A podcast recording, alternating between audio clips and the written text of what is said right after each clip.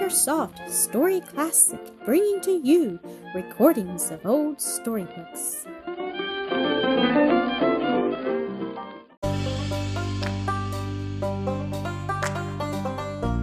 Sir Gibbie, Episode 13 The Ceiling. He might have slept longer the next morning, for there was no threshing to wake him, in spite of the cocks in the yard that made it their business to rouse sleepers to their work. Had it not been for another kind of cock inside him, which bore the same relation to food that the others bore to light, he peeped first, then crept out. All was still except the voices of those same cocks crying in the wilderness of a yet sunless world, a moo now and then from the byres, and the occasional stamp of a great hoof in the stable. Gibbie clambered up into the loft, and turning the cheeses about until he came upon the one he had gnawed before, again attacked it, and enlarged considerably the hole he had already made in it. Rather dangerous food it was, perhaps, eaten in that unmitigated way, for it was made of skimmed milk, and was very dry and hard. But Gibbie was powerful, bones and sinews, small hard muscles, and faultless digestion. The next idea naturally rising was the burn. He tumbled down over the straw heap to the floor of the barn and made for the cat hole. But the moment he put his head out, he saw the legs of a man. The farmer was walking through his ricks, speculating on the money they held. He drew back and looked round to see where best he could betake himself should he come in. He spied thereupon a ladder leaning against the end wall of the barn, opposite the loft and the stables, and near it in the wall a wooden shutter like the door of a little cupboard. He got up the ladder, and opening the shutter, which was fastened only with a button, found a hole in the wall, through which, popping his head too carelessly, he knocked from a shelf some piece of pottery, which fell with a great crash on a paved floor. Looking after it, Gibbie beheld below him a rich prospect of yellow white pools ranged in order on shelves. They reminded him of milk, but were of a different color. As he gazed, a door opened hastily with sharp clicking latch, and a woman entered, ejaculating, Care what? Set that cat!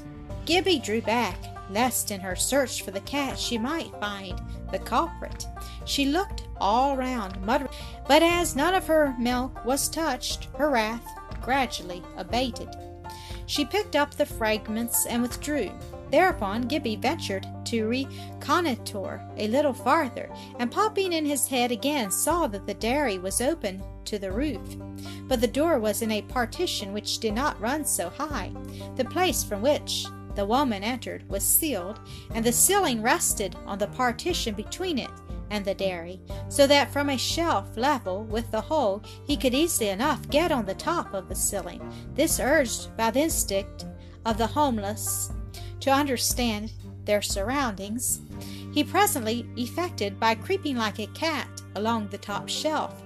The ceiling was that of the kitchen, and was merely of boards, which, being old and shrunken, had here and there a considerable crack between two, and Gibbie peeping through one after another of these cracks soon saw several things he did not understand. Of such was a barrel churn, which he took for a barrel organ, and welcomed as a sign of civilization. The woman was sweeping the room towards the hearth, where the peat fire was already burning, with a great pot hanging over it covered with a wooden lid.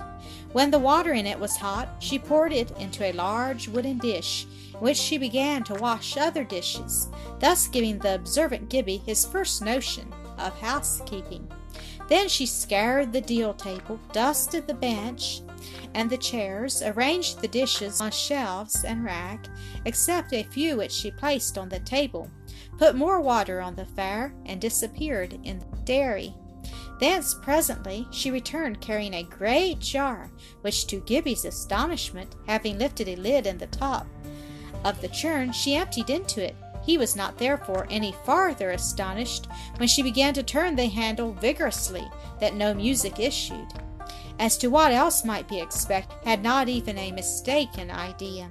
But the butter came quickly that morning, and then he did have another astonishment, for he saw a great mass of something half solid tumbled out where he had seen a liquid poured in. Nor that alone, for the liquid came out again too. But when at length he saw the mass, after being well washed, molded into certain shapes, he recognized it as butter, such as he had seen in the shops, and had now and then tasted on the piece given him by some more than usually generous housekeeper. Surely he had wandered into a region of plenty. Only now, when he saw the woman busy and careful, the idea of things in the country being a sort of common property began to fade from his mind, and the perception to wake that they were as the things in the shops which must not be touched without first paying money for them over the, a counter. The butter making brought to a successful close, the woman proceeded to make porridge for the men's breakfast. And with hungry eyes, Gibbie watched that process next. The water in the great pot boiling like a wild volcano, she took handful after handful of meal from a great wooden dish called a bossie and threw it into the pot, stirring as she threw until the mess was presently so thick that she could no more move the spurtle in it. And scarcely had she emptied it into another great wooden bowl called a bicker when Gibbie heard the heavy tramp of the man crossing the yard to consume it. For the last few minutes Gibbie's nostrils, alas, not Gibbie had been regaled with the delicious odor of the boiling meal, and now his eyes had their turn, but still, alas, not Gibbie. Prostrate on the ceiling, he lay and watched the splendid spoonfuls tumble out of sight into the capacious throats of four men. All took their spoonfuls from the same dish, but each dipped his spoonful into his private cup of milk ere he carried it to his mouth. A little apart sat a boy, whom the woman seemed to favor, having provided him with a plateful of porridge by himself. But the fact was, four were as many as could bicker comfortably, or with any chance of fair play. The boy's countenance greatly attracted Gibbie. It was a long, solemn face, but the eyes were bright blue and sparkling, and when he smiled, which was not very often, it was a good and meaningful smile. When the meal was over, and he saw the little that was left, with all the drops of milk from the cops, tumbled into a common receptacle, to be kept, he thought, for the next meal, poor Gibbie felt very empty and forsaken. He crawled away, sad at heart, with nothing before him except a drink of water at the burn. He might have gone to the door of the house, in the hope of a bit of cake, but now that he had seen something of the doings in the house and of the people who lived in it, as soon, that is, as he had looked embodied ownership in the face, he began to be aware of its claims, and the cheese he had eaten to lie heavy upon his spiritual stomach. He had done that which he would not have done before leaving the city. Carefully he crept across the ceiling, his head hanging like a dog scolded of his master carefully along the shelf of the dairy, and through the opening in the wall, quickly down the ladder, and through the cat hole in the barn door. There was no one in the cornyard now, and he wandered about among the ricks, looking with little hope for something to eat.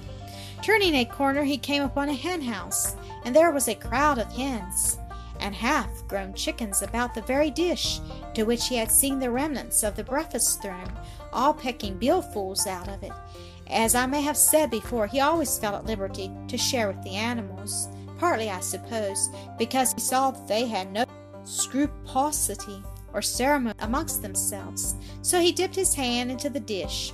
Greatly refreshed, he got up from among the hens, scrambled over the dry stone walls, and trotted away to the burn. Thank you for listening to another episode of Acresoft Story Classic.